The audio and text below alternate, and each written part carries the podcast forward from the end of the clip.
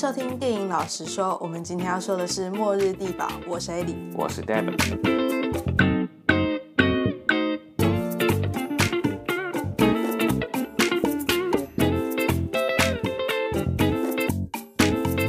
最近呢，我们有发现很多的新的 Apple T V 的科幻影集陆续在推出，而且都是一些知名的小说改编。嗯，像是前阵子我们原本要讲一部威廉吉普森的小说改编的作品，叫做《边缘世界》，然后还有现在我们在讲的《末日地堡》，以及我们之后还有一部也想要讲是由汤姆·荷兰饰演的《拥挤的房间》。那这部《拥挤的房间》则是改编于二十四个比例这个真人故事。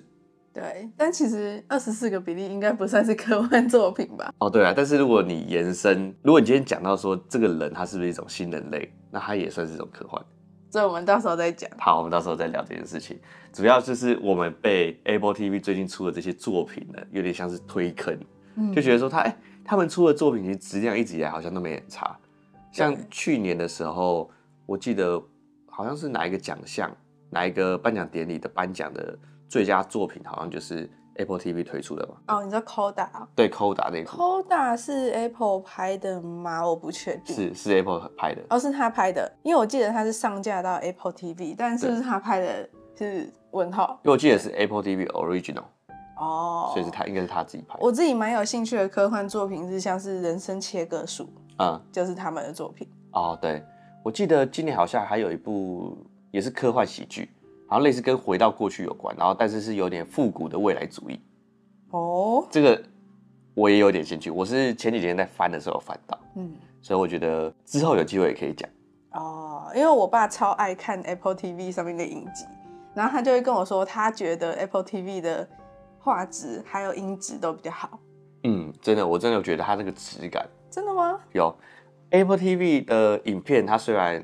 推出的没有像 Netflix 或者是 Disney Plus 这么的多，但是它推出的每一部都有一定的质感存在。嗯，就连之前克里斯蒂凡跟另外一个蛮最近蛮有名的女明星，就是之后演《捍卫任务四》的那个女明星，捍卫任务啊，捍卫任务芭蕾舞林的女明星，嗯、对他们两个主演了一个爱情动作片，叫做什么、啊？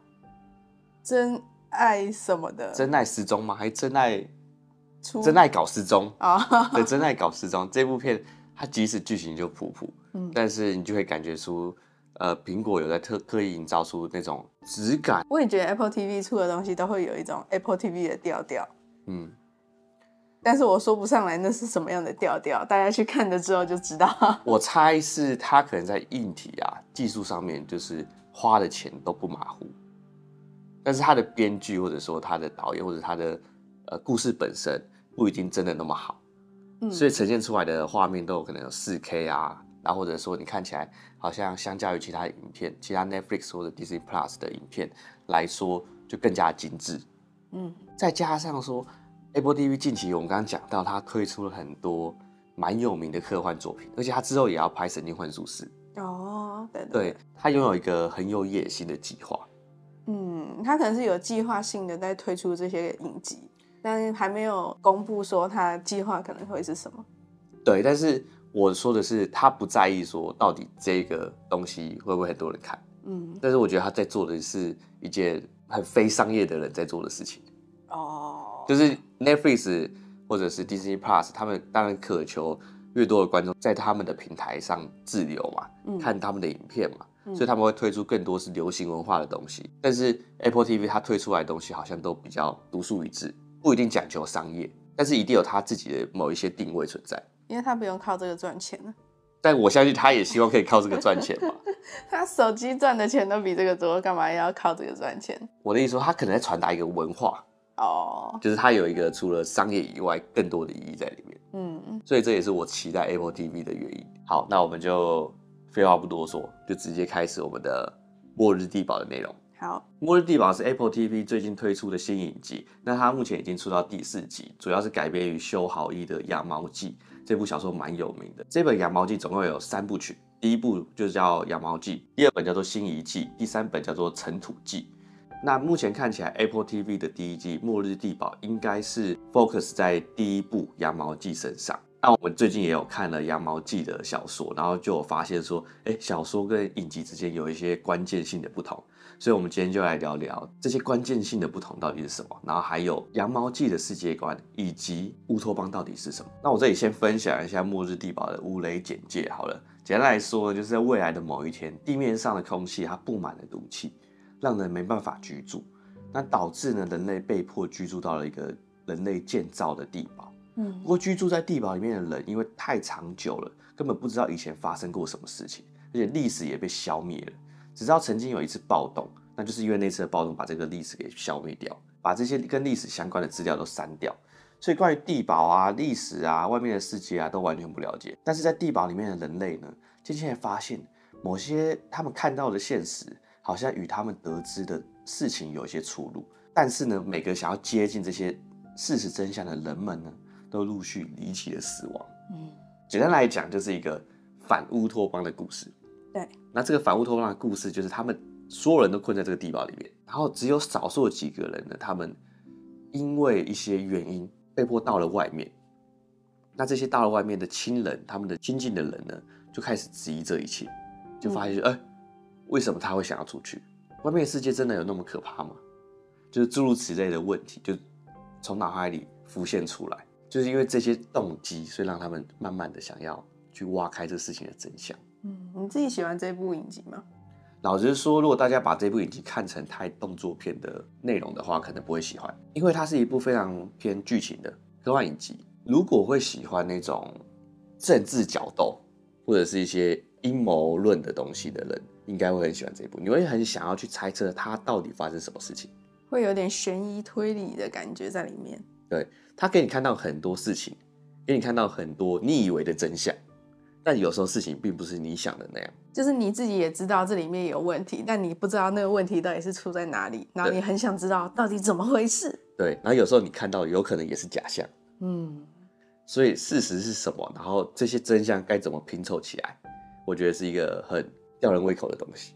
对，没错。而且其实我觉得它第一、二集步调比较慢，然后到了第三四集就突然节奏快了起来，而且有好几段真的会让人很紧张，或者是他那个情绪做得很慢、嗯、像是第一二集他前面的步调虽然很慢，但到了结尾他就会留下一个很大的伏笔，然后就会让你想要下礼拜的时候赶快看到底发生什么事情、嗯、对，有一次我非常印象深刻，就是第二集、嗯、第二集的开头的时候，就是这也会爆雷，爆一点点雷，就是保安官他突然说他要出去，然后我就在想，哎，这确定是第二集吗？没有放错吗？我一直狂问 A 莉，就是说，哎，这到底是不是第二集？然后 A 莉那时候不知道又在干嘛，就不回我，所以我就真的不知道到底是不是第二集，因为第一集的结尾他还没有任何迹象说他要出去，嗯，所以到第二集开头就有点不傻傻，然后直到看到中半段之后才发现说，哦，没错，没错，没错，就是剧情应该是这样，没错。但其实，在小说里面有讲到说他是为什么出去？这等一下我们再聊到、呃、小说跟影集的不同的时候可以再来聊。嗯，就是他会一直用倒叙法来描述这个故事。嗯，而且他会把精彩的地方放在头跟尾。嗯，然后让你就要好奇到底发生什么事。但这其实也是小说里的安排。小说里面也是在保安官他的妻子过世的那个时候，以及三年之后，就是现在这个时刻，两边去穿插的去讲解，嗯，讲这个故事。所以呃，这一部分算是影集照着小说的步调走的。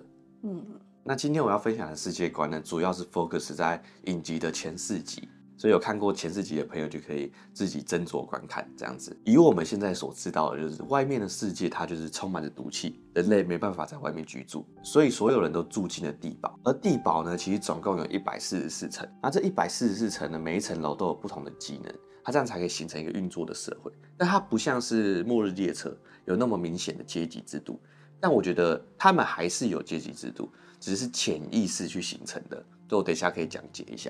那整体而言呢，地堡总共可以分成三个部分，每四十八层楼为一个部分。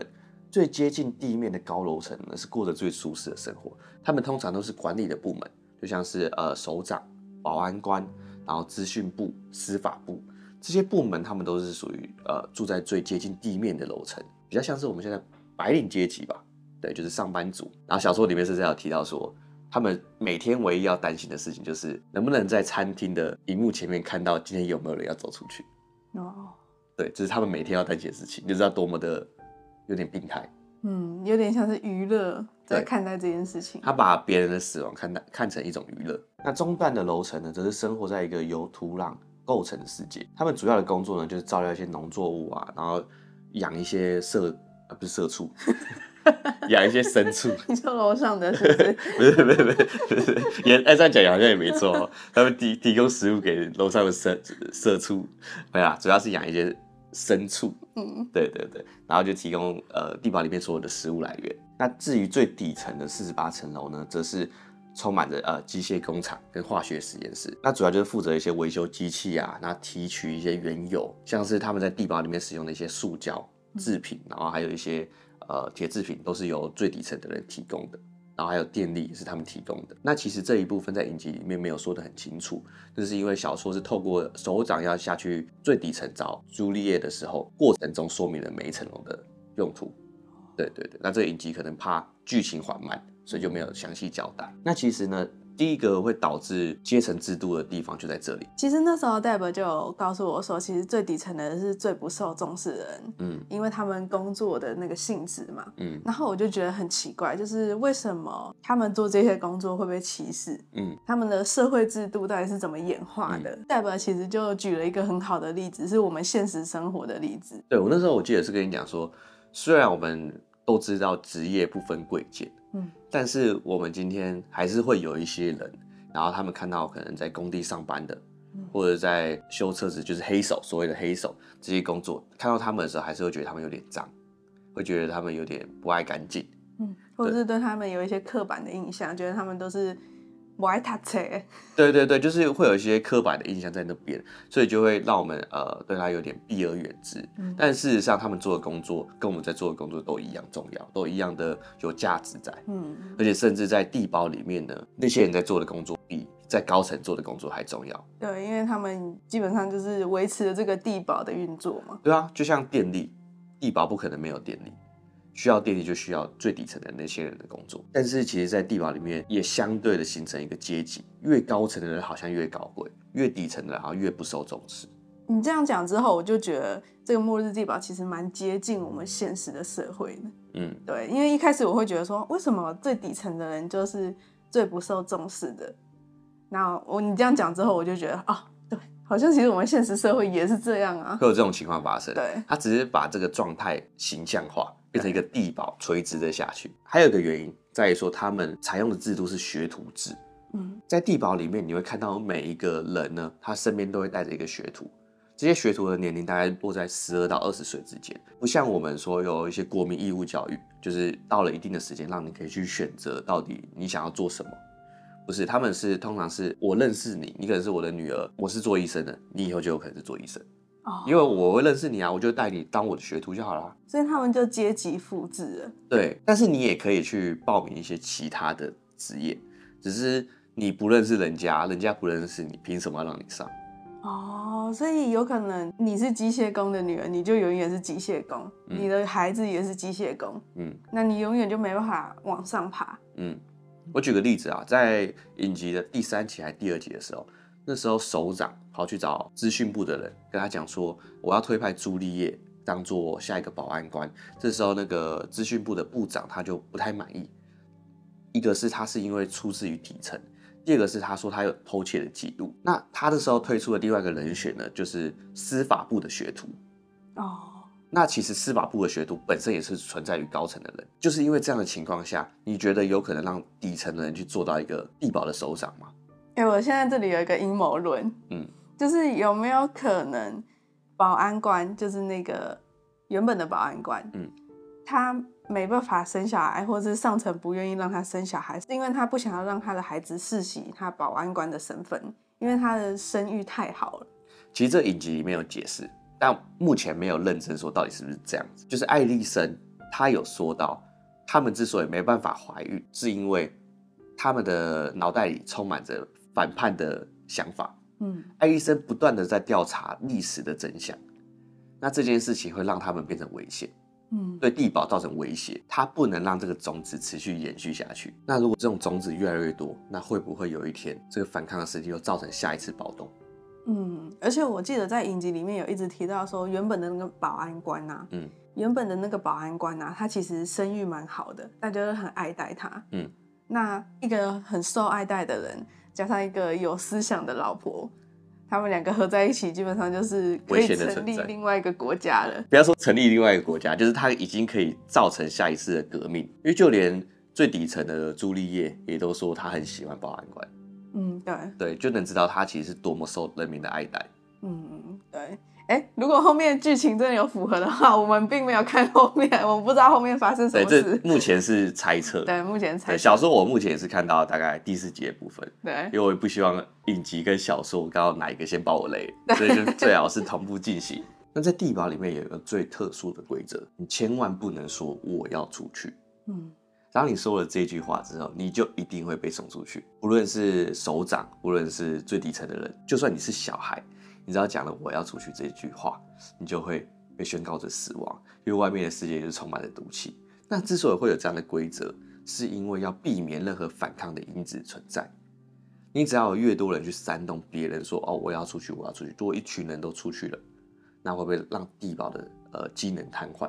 因为每一个人都负责他自己的领域。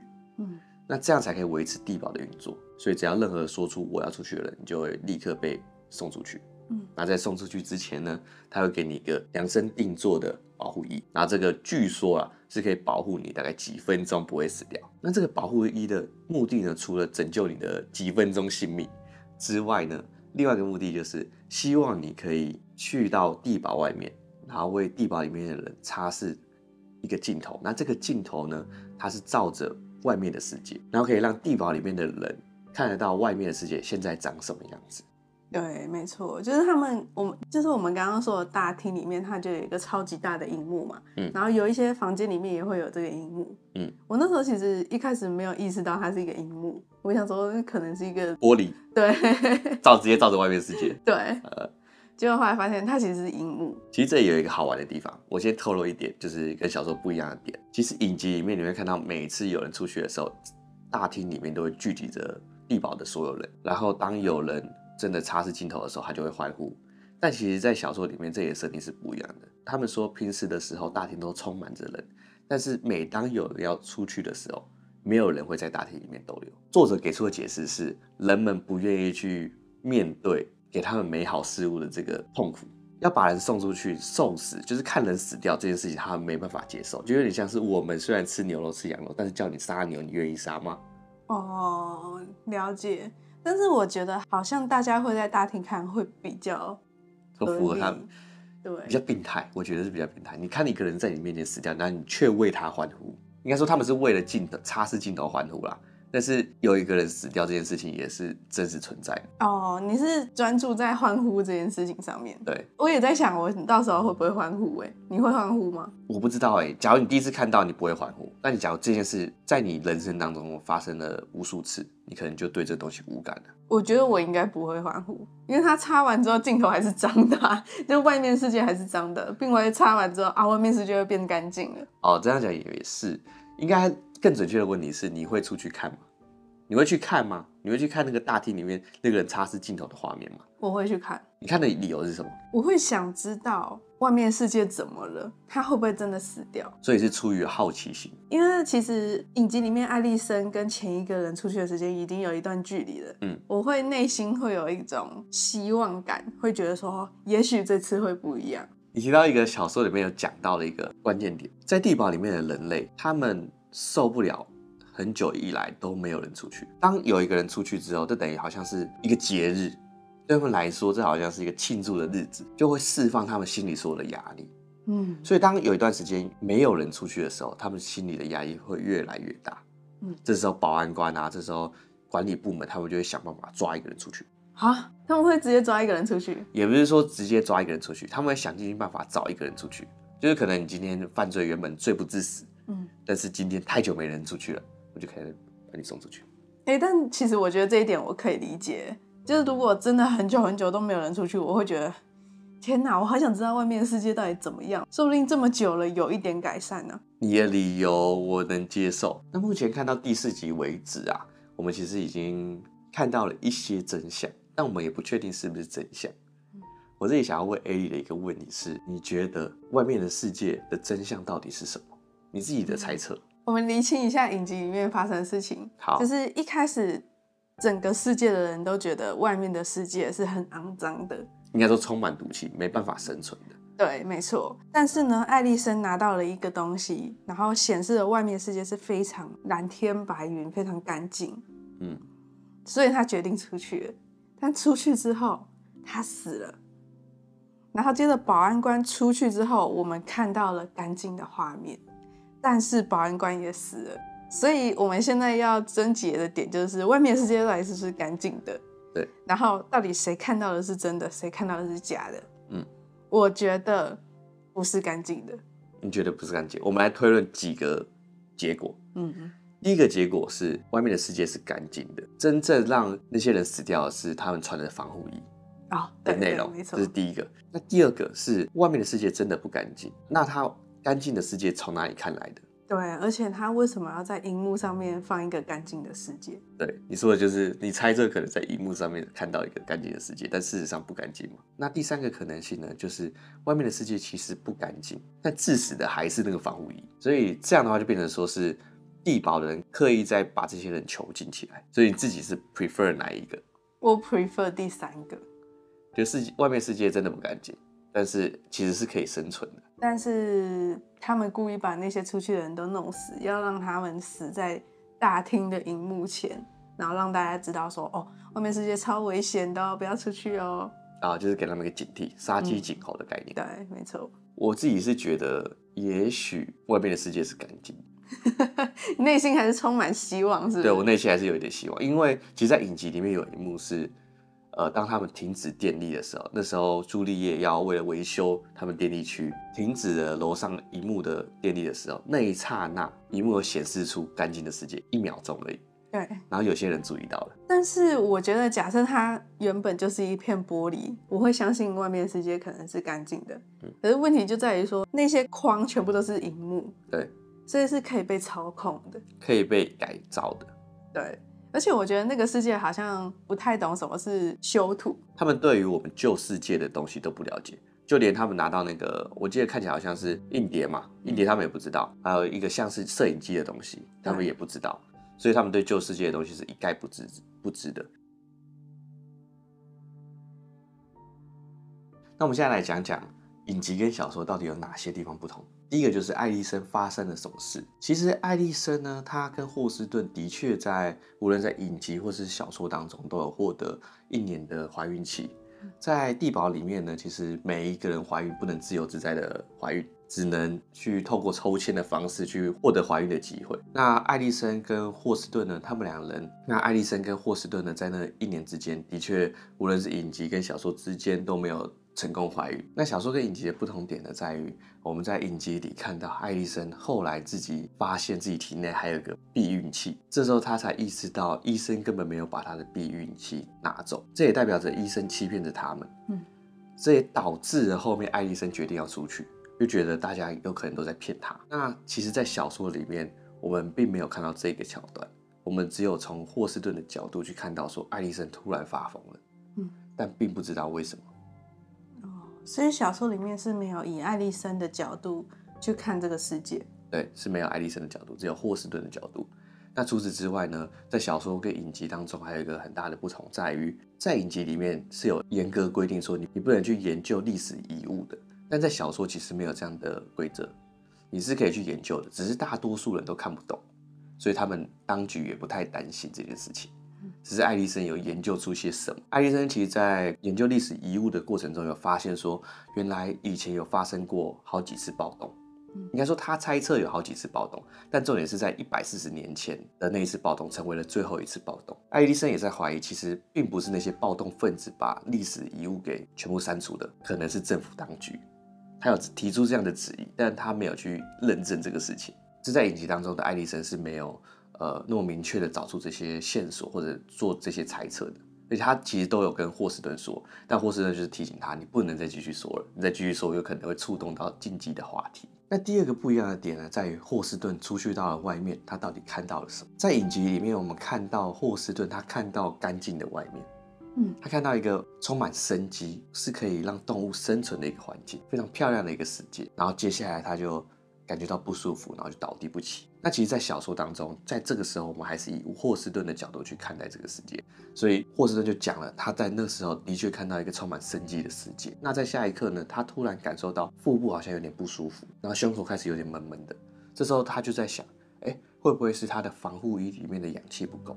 因为他也觉得，他既然都是一个已经快死的人，为什么地堡要给他那么多的氧气？所以他就想要赶快把防护衣给脱掉。那这时候他一脱掉，要脱掉的时候，他才发现他把防护衣的一个机关打碎了，导致他的画面变成一片黑。当他打开头罩之后，发现外面的世界真的是非常的凄凉，跟跟他在地堡里面看到是一模一样的。根本不存在着什么漂亮的世界，根本不存在着茂密的树林，根本不存在着可以生存的世界。他才意识到这件事情。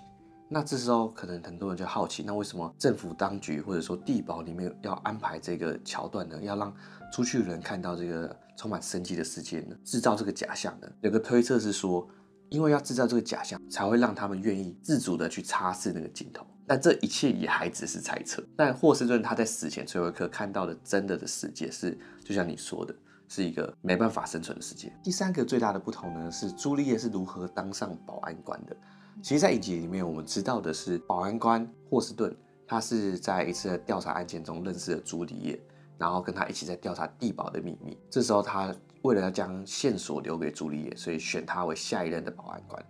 但其实，在小说里面，霍士顿跟朱丽叶两个人是不认识的。朱丽叶其实是由副保安官推派的，那是因为副保安官曾经有下去底层，然后跟朱丽叶共事过，他觉得他是一个很有能力的人。对，所以推派他为下一任的保安官。那其中呢，我们刚刚有讲到说，资讯部不愿意让朱丽叶担任保安官的原因，是因为他曾经有过偷窃的行为。在影集里面，他并没有很认真的去解释这一段。哎，第四集有啦，但是他也没有很详细的去解释。但是在小说里面呢，其实就有充分的表达出朱丽叶对于资讯部的讨厌。有两个原因，第一个原因是朱丽叶的工作是为了让整座地堡有电力，所以他们不断的去维修那些机器。但是他也说到说，他之所以那么讨厌资讯部，是因为他明明只有三层楼，但是却用了整个地堡四分之一的电。所以资讯部是在做什么？资讯部在研究到底怎么样才可以在外面生存？这东西也很有趣，这就是为什么资讯部没有人敢去惹他，因为在地堡里面的人类，在地堡里面的人们总是幻想着，总是还有抱有一点点希望，就算不是在他这一代，也许下一代，也许下下代，如果有一天他们真的能够走到外面去，那绝对是要依靠资讯部，因为资讯部是他们在研发怎么样才不会受到侵蚀的防护衣，然后是他们在研究怎么样才可以到外面去正常的生活下去，有点像调查兵团。对，有点像是调查兵团，进击的巨人嘛。对，没错。对，但是他们就是比较偏文明的方式去研究，而不是去杀巨人。对对。而且他在里面有说到，其实朱丽叶偷的是一个胶带嘛，耐热胶带。然后那个胶带好像是出去的时候会捆在那个防护衣上面的嘛。对，这就是第二个原因。在小说里，目前我看到的部分还没有解释那个耐热胶带的目的。但是朱丽叶就说，她当时会去偷窃那些耐热胶带，是因为资讯部他把所有的耐热胶带都订走了，只是为了去做那个防护衣的测试使用。但朱丽叶说，他们的机器的维修更需要那些胶带，所以他才从里面偷了一批出来。但是这个行为就被资讯部认为是偷窃的行为。那我觉得作者会在现在这个时间点特别去交代耐热胶带这个东西，应该也跟防护衣会有一些关联性，在暗示着一些事情。对后面的剧情期待的观众，也可以再特别注意这一些小细节。那这是到目前为止影集的第四集跟小说之间的差别。哎，你听完我讲完这些，你有没有觉得哪一段让你比较深刻的？我觉得是资讯部吧，因为感觉资讯部是一个很重要的部门，但我一直不太理解他们到底在做什么。然后司法部也不太了解，司法部跟首长之间像是比较像是对立的关系。嗯，那资讯部我看起来有点像是中间调和的部分，但我猜他资讯部跟司法部之间也有一些勾当，那那些东西是首长还有其他的保安官那些人不知道的。哦哦，对，你说到这个我就有一个疑问，就是首长在上面还有其他的长官吗？没有，但是首长他本身要任命任何人当做保安官这些职位的时候，他必须送信给资讯部，让资讯部审核。哦，所以资讯部也有一点监察的功能。对，就是它是互相制衡的，防止它专制嘛。好，那最后我们来聊聊反乌托邦这个新的科幻类别。也不是说新啊，是我们没有讲过的科幻类别啊、哦。对，没错。嗯、那这个反乌托邦这个词呢，乍听之下大家可能会觉得说它就是乌托邦的相反词。嗯、那乌托邦的意思是指理想的社会，所以反乌托邦照理来说应该是指不理想的社会，对吧？对。但是大家可以想一件事情，就是。任何统治者在制造或者是提出政见的时候，应该不会有人会说啊，我们来建造一个不理想的社会好了。对对，所以其实呢，反乌托邦和乌托邦不太算是对立的两面，反而是一枚硬币的两面，就是他们是互相依存的。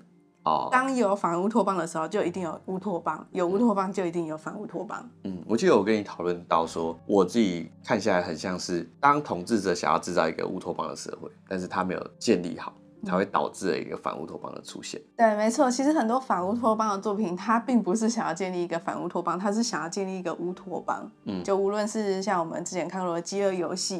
或者是末日列车，末日列车有点不太一样，因为它是发生了末日，所以大家得要建立一个新的社会。嗯，对。其实他们都是想要建立一个理想美好的社会，但是在这些建造的过程中，就是会有一个漏洞。那像是前阵子有一部蛮知名的 Y A 反乌托邦作品叫做《分歧者》，那这个《分歧者》的作者呢，维洛妮卡·罗斯就曾经在采访中提到说，《分歧者》的故事基本上就是呢，如果有人要他创作乌托邦的时候，他会想到什么东西？嗯，那他就想到一个大家都致力于成为好人的世界，这个世界对他来说非常美好，所以他就问他自己说，我会挑选哪些特质来建造这个世界？那他就挑了五个特质，但是当他开始创作的时候，他就发现说，他所谓的乌托邦啊，开始变成了反乌托邦。这个世界迫使人类变得更加狭隘，然后扭曲了人类，让他们互相残害。那我自己觉得，其实这就反映了一直以来人们对于乌托邦的一个争论，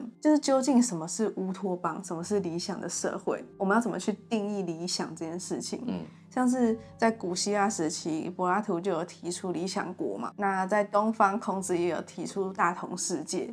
嗯，或者是现在其实选举快到了，很多候选人一定会提出他们的政见，其实他们都是在提出一个对于美好社会的想象，但是美好社会到底是什么样子？我记得《国际杀戮日记》其实也算是一部乌托邦的电影，应该算吧，它将全国的犯罪降低。嗯，那他就提供人类一个发泄他心中的欲望的机会。我们每个人都会讨厌，一定会有讨厌的人。嗯，那他就是在这一天让你可以去杀掉你讨厌的人，去伤害你讨厌的人，以此去降低其他时间的犯罪率。对，没错，这就是一个很极端的例子，就是明明是一件坏事，但是他确实来说是为了建立一个更美好的社会而去做了这件坏事，做了一个牺牲。那这就是有点像是伪装成乌托邦的反乌托邦啦，就是你没有武器的人你就是反乌托邦，对，你有武器就是乌托邦。对，没错。所以其实这些反乌托邦的作品，就像这些哲学家或政治家，他们也是在提出一个理想的社会，然后他们在书里面去做实验，嗯，来看看说在这个理想的社会下面到底会有什么的病症。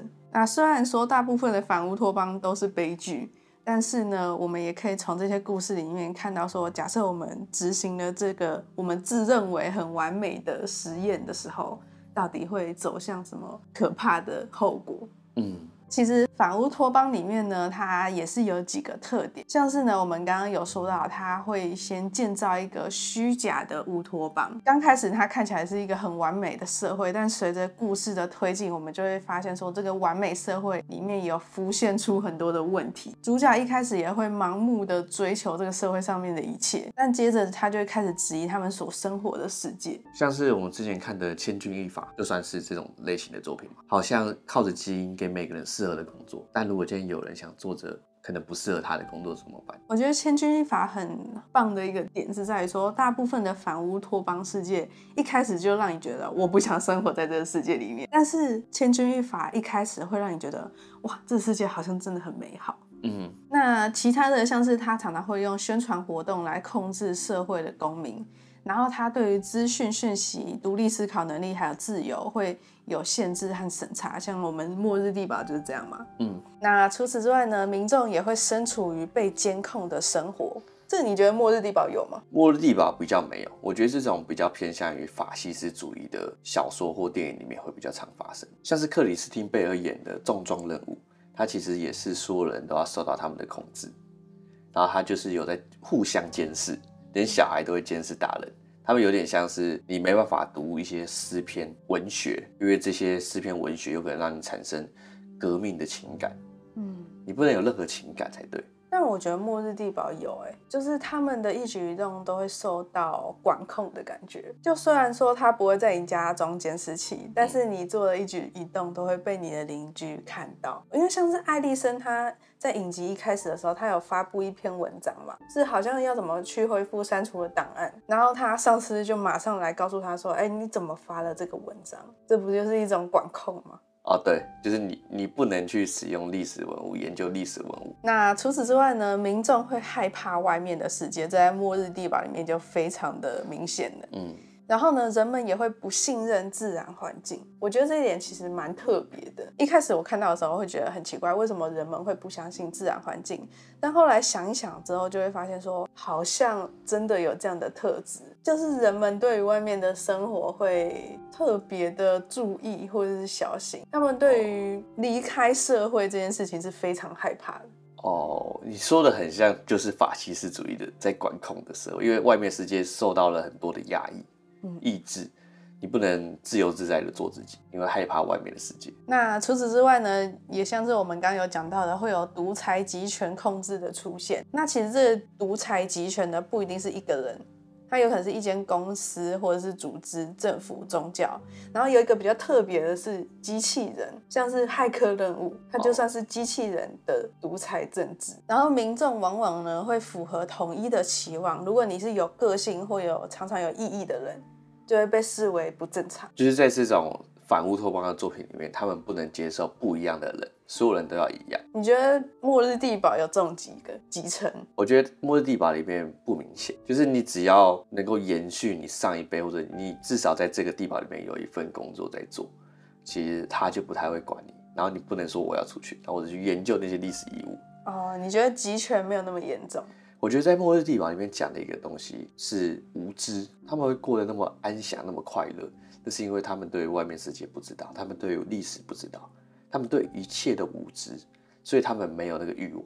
嗯，等他们知道了外面的世界长什么样，等他们知道了外面的世界可能是个骗局的时候，他们就会想出去了，他们就想要做一些原本不能做的事情，就会去激发他们的欲望。那最后我再跟你讲一个还蛮吊诡的事情。嗯，乌托邦这个词的英文叫做 utopia， 那 topia 在希腊文里面是地方的意思。然后呢，吊诡的地方在于，当你念 u Utopia 的时候，就是第一个字念 U 的时候， U 是指好地方，嗯，但是当你念 Utopia， 因为 U 有两个音嘛，当你念 Utopia 的时候，是指没有这个地方，那个 U 是指没有的意思。哦，你的意思是说，当你发不同的音的时候，代表着不同的意思，但其实这两个东西又是同时存在的。对，很多人就是说，有没有可能 Utopia 或者是 Utopia 这个词？是在暗示说，这世界上没有任何一个地方是完美的地方。嗯，细思极恐。对，那这是今天的反乌托邦科幻影集《末日地堡》。如果你对于反乌托邦或者对于《末日地堡》有什么样的想法或看法，也可以在底下留言告诉我们哦。那如果喜欢今天的节目，也欢迎在底下按赞、留言、分享出去。那我们下一集见，拜拜。拜拜。好，那我们最后来总评的部分。到目前为止 ，A， 你会给这部片几分？这部影集？我会给他 七点八 分，我觉得他有些桥段会做得很不错，会让我一直想要看下去，但是呢，他有些地方也步调很慢，比较沉闷一点。我觉得这个故事最大的一个问题是在于说，科幻故事它很重要的一个点是在于你科幻点是什么，你科幻点够不够新奇，这之前有没有人写过？但是那末日地堡也许他故事写得很好，但是它里面有很多科幻点呢，是之前的科幻故事都有了，然后设定也没有特别的新颖，所以就会让人觉得说好像少了一些好看的点。呃，我自己的话要给它 七点五， 主要的原因是因为就像你说的，末日地堡整部片看下来其实不是会那么多人喜欢。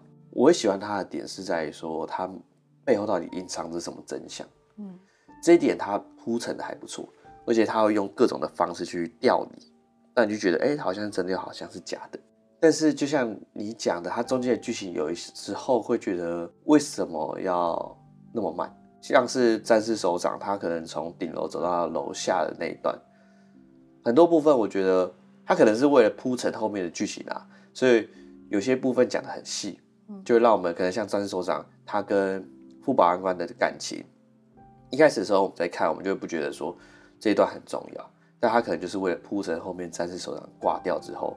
副保安官他为此而非常的不爽，然后痛定思痛，然后不断的去攻击其他人，不断的想要去抓住到底谁是犯人这件事情。但是在很多地方上都是使用对话的方式去让我们了解这一切，就会显得有点一致，嗯，单调，有点单调。所以如果后面的结果出来的是我们意想不到的，我觉得就会很精彩。但是如果是不是意想不到，是我们刚刚猜测几个结果其中一个，嗯、那我觉得就会。持平平的态度。对，如果最后结局出来是非常普的话，那我可能会再给他扣个一分多。对，那好，这是今天的电影老实说。如果你对于《末日地堡》有什么样的想法的话，可以在底下留言告诉我们哦。那我们下一期见，拜拜，拜拜。